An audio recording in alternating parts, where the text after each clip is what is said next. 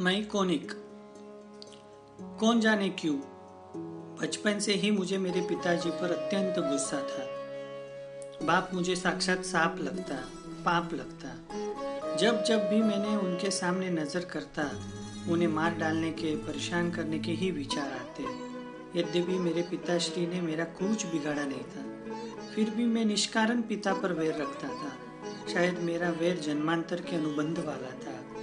बाप पर वेर उतारने का मौका मैं नित्य ढूंढता करता, और एक दिन वह मौका मुझे मिल गया। मेरा बड़ा भाई था अभय।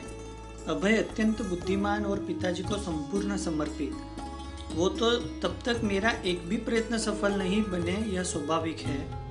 अभय इतना चालाक था कि वह किसी के दाल गलने नहीं देता, और साथ ही वह मुख्यमंत्री भी था। किंतु अभय ने दीक्षा ले ली, इसलिए मेरा मार्ग खुल, खुला हो गया। इसे पुण्योदय गिनो तो पुण्योदय, और पापोदय गिनो तो पापोदय। परंतु मेरी इच्छा पूर्ति के लिए रास्ता सरल बन गया। इतना निश्चित था। अब मुझे विस्तृत मैदान मिल गया था। बाप को जेल में बंद करके परेशान करने की योजना मैंने बना डाली। इसके लिए सबसे पहले मैंने काल, महाकाल इत्यादि मेरे दस भाइयों को वश में कर दिया। मैंने उन्हें समझाया, ये पिताजी, इतने वृद्ध होने पर भी सत्ता के ऊपर झोंक की तरह चिपके हुए हैं। अभी कहाँ तक चिपके रहेंगे, यह भी कहा नहीं सकते। अब तो हमें ही सतर्क होना पड़ेगा। पिताजी को पदभ्रष्ट करके केत खाने में बंद कर दे और राजचंद्र के सूत्रों अपने हाथ में ले ले। मेरे भाई मेरी इस योजना में पूरी तरह से सहमत हो गए। सेनापति अमात्य, खजानजी इत्यादि सभी को मैंने अपने पक्ष में कर लिया। ससा चपेट में लेकर मैंने पिताजी को केत खाने में बंद किया और मैं राजा बन बैठा। प्रजा मुँह फैलाकर देखती ही रही और मैं निर्लज होकर राज्य करने लगा। बाप को रोज सौ कोड़े फटकारता। बाप जितना ज़्यादा दुखी होता, उतना ही मैं अधिक आनंदित होता। एक बार मैं भोजन के लिए बैठा। मेरी माँ चेलना मुझे भोजन परस रही थी। उस समय मेरी गोद में मेरा छोटा पुत्र बैठा हुआ था। मेरा भोजन चालू था और उसने मेरी थाली में पेशाब किया। मेरा भोजन बिगाड़ दिया। परंतु मैंने उस छोटे पुत्र के प्रति अंश मात्र भी गुस्सा नहीं किया और उसे दूर भी नहीं किया। मेरे पुत्र के ऊपर अपार वात्सल्य था। थाली में मूत्र से बिगड़ा हुआ भोजन एक बार बाजू रखकर उसी थाली में उसी समय शेष भोजन करने लगा। भोजन करते करते मुझे विचार आया, मेरा जैसा पुत्र प्रेमी बाप दूसरा कोई होगा? मेरा स्वभाव पहले से ही अभिमानी, किसी भी घटना को मैं स्व केंद्रित बनाकर ही सोचता। आदत ही ऐसी थी। मैंने माँ को पूछा, माँ, मेरे जैसा पुत्र प्रेम दूसरे किसी पिता को तूने देखा है? पुत्र के मूत्र वाला भोजन करने वाला प्रेमी पिता तूने कहीं देखा है? मेरी माता सुनती ही मेरी माँ फट फट कर बोली वो कुपात्र, तेरा पुत्र प्रेम किस विषाद में है? तेरे पिताजी का तुझ पर कितना प्रेम था, वो तू जानता है? उसके पास तेरा यह प्रेम कुछ भी नहीं है। हम उसको गिन भी नहीं सकते। तुझे आज तक मैंने कभी जो बात नहीं बताई, आज बताती हूँ। सुन, तू जब घर में आया, तब से ही तुझे बुरे दोले आने लगे। मुझे विश्वास हो चुका था कि यह बंदा पिता का शत्रु बनेगा। इसलिए ही मैंने गर्भपात करने के बहुत प्रयत्न किए। परंतु तू ऐसा पुण्य लेकर आया था कि वह विषमय औषधि भी तेरे लिए पुष्टिकारक बनी। जन्म होने के बाद भी दासी द्वारा मैंने तुझे कचरे में फेंक दिया। तेरे पिताजी को इस बात का पता चलते ही तुरंत कचरे की ओर दौड़े। वहाँ देखा तो एक मुर्गी तेरी उंगली को चोच मार मार कर लुह लुहान कर रही थी। तू ज़ोर ज़ोर से रो रहा था। तेरे पिता ने तुरंत ही प्यार से तुझे उठा लिया और खून बहती अंगलू अपने मुँह में रख कर चूसने लगे। उंगली चूसने पर तूने रोना बंद कर दिया। तेरी एक उंगली कुनी हो जाने से तेरा नाम कुनिक पड़ा है।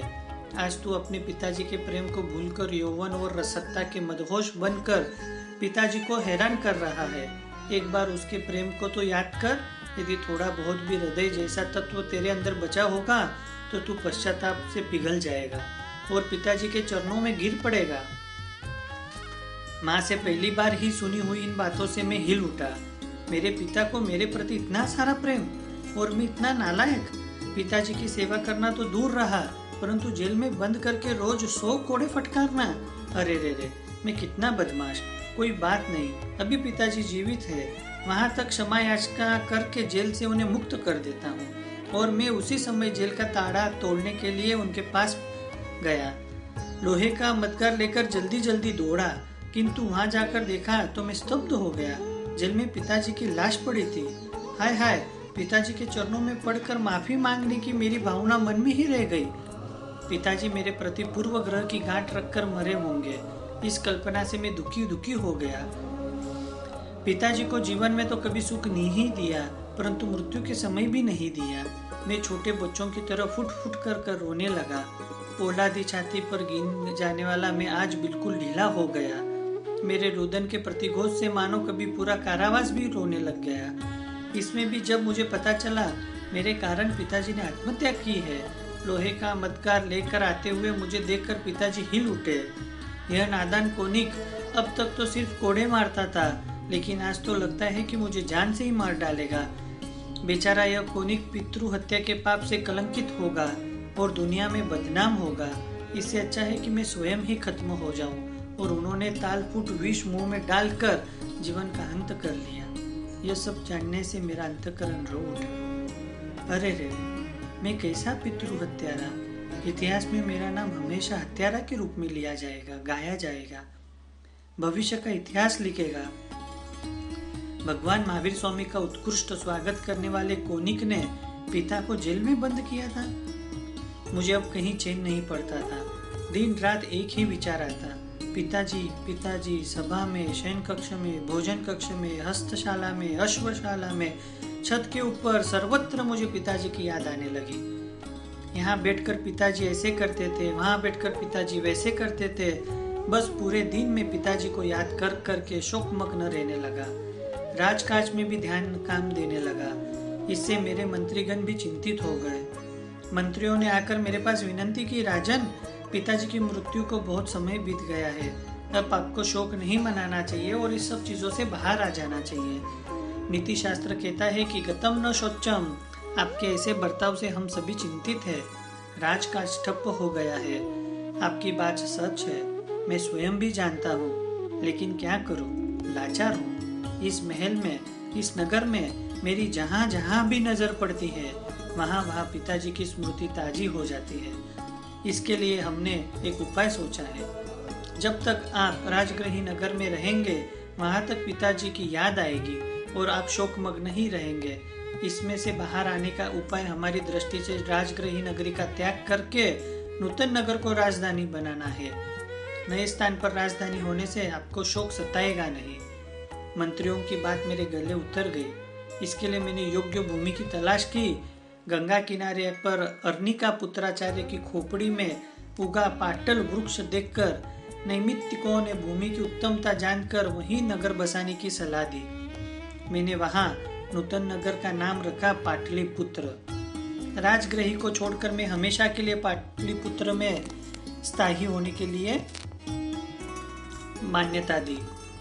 पाटलिपुत्र का नाम कुसुमपुर भी पड़ा, परंतु मुख्यतः पाटलिपुत्र नाम ही प्रसिद्ध हुआ। आज इसे आप पटना, बिहार की राजधानी कहते हैं, वही मेरा बसाया वह पाटलिपुत्र है।